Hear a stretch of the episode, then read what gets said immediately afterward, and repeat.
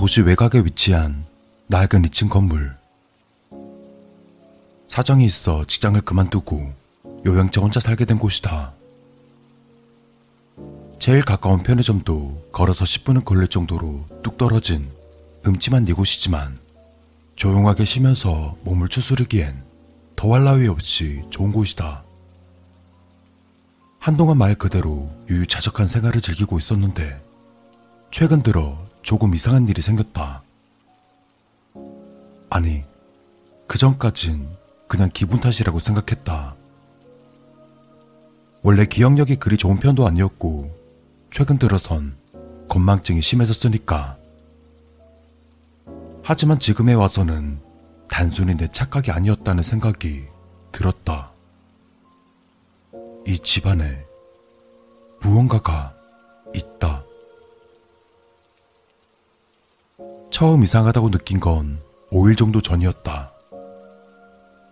잠을 자려 하면 밖에서 이상한 소리가 들리거나 있어야 할 자리에 물건들이 없어지거나 심지어 사다 놓은 식재료가 사라지는 일도 있었다.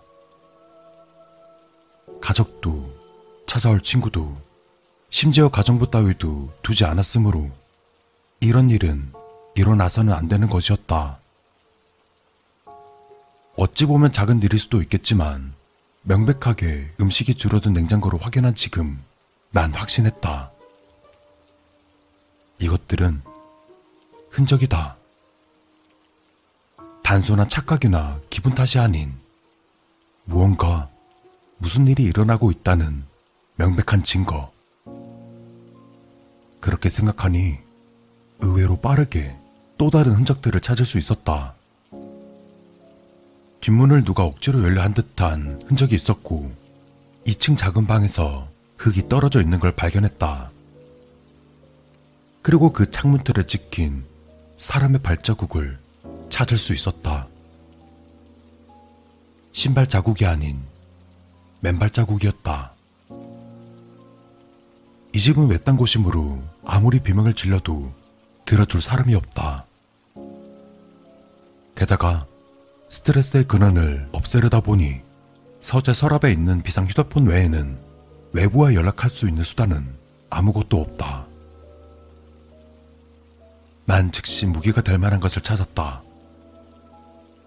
하지만 이곳은 쓸모없는 잡동산이 될 뿐, 그럴싸한 것은 보이지 않았다. 마음이 급해지기 시작한 나는 주변에서 나는 소리에 최대한 집중하며 조심스레 부엌으로 내려갔다. 부엌으로 갈 때까지 특별히 눈에 띄는 것은 없었다. 1층으로 내려와서 기억을 더듬어 보기 시작했다.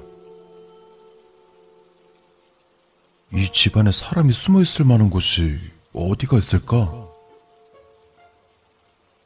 지하실이 제일 먼저 생각났지만 그곳은 숨을 만한 곳이 없어서 제외했다.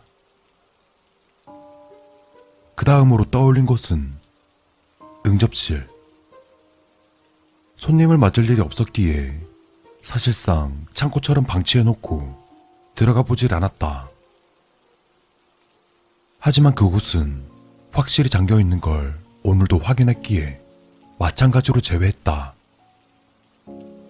난 가만히 생각을 정리했다. 만약 내가 이 집안에 숨어든다면 어디로 숨을까? 난 얼마 지나지 않아서 답을 내릴 수 있었다. 부엌 옆에 붙어 있는 가사 도우미 방. 부엌과 가까워서 먹을 걸 구하기도 쉽고, 문도 잠겨 있지 않았다. 숨어서 지내기엔 이곳만한 곳이 없을 것이다.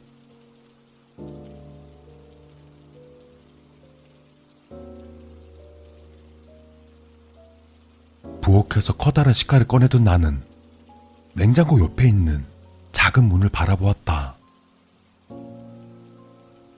지금 저 안에 웅크린 채 귀를 기울이고 있는 걸까? 난 발소리를 죽이고 조심스레 문으로 향했다. 심장이 빠르게 뛰기 시작했다.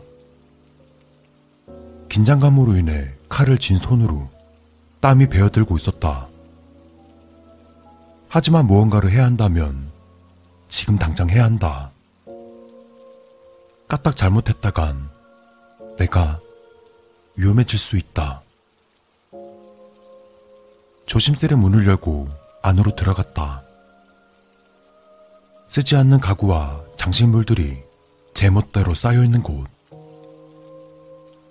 사람의 손길이 닿지 않은 지 오래되어 보였지만 먼지가 쌓인 바닥에는 어지럽게 발자국이 찍혀 있었다. 2층 창틀에 있던 것과 같은 맨발 자국. 의심이 확신이 되는 순간 뒤에서 째지는 듯한 비명 소리와 함께 쿵쾅거리는 발소리가 들려왔다. 난 급하게 뒤를 돌아보았다. 그리고 하얀 옷을 입은 여자가 과도를 든 채 식탁 밑에서 튀어나와 내게 달려들고 있었다. 난 발악적으로 휘두르는 그녀의 칼을 왼손으로 맞고서 오른손에 든 칼을 그녀의 목 깊숙이 박아 넣었다. 야유고 힘이 없던 그녀는 억센 내 팔을 뿌리치지 못하고 바람 빠지는 소리를 내며 쓰러졌다. 기습을 당했지만 다행히 문제없이 처리한 것이다.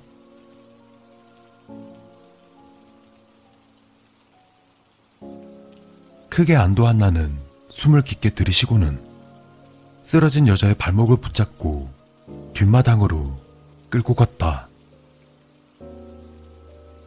역시나 뒷마당 한켠에서는 흙을 헤집고 나온 흔적이 뚜렷하게 보였다. 확실히 처리했다고 생각했지만 아무래도 마무리가 어설펐는지 흙 속에서 기어나온 모양이었다. 높고 단단한 울타리 덕에 탈출하지 못하고 집에 숨었던 것이 다행이라 생각하며 난 다시 삽으로 구덩이를 파기 시작했다. 만약 누군가 내게 왜 이렇게 사냐 묻는다면 그냥 그러고 싶다 정도밖에 대답할 수 없다. 억제해 보려 했지만 도저히 그럴 수 없었고 결국 직장까지 그만두고 이 모양 이 꼴인 것이다. 그냥 운명이라 생각하고 고개를 몇 번 흔들고는 여자를 다시 묻어버리고 흔적들을 지우기 시작했다.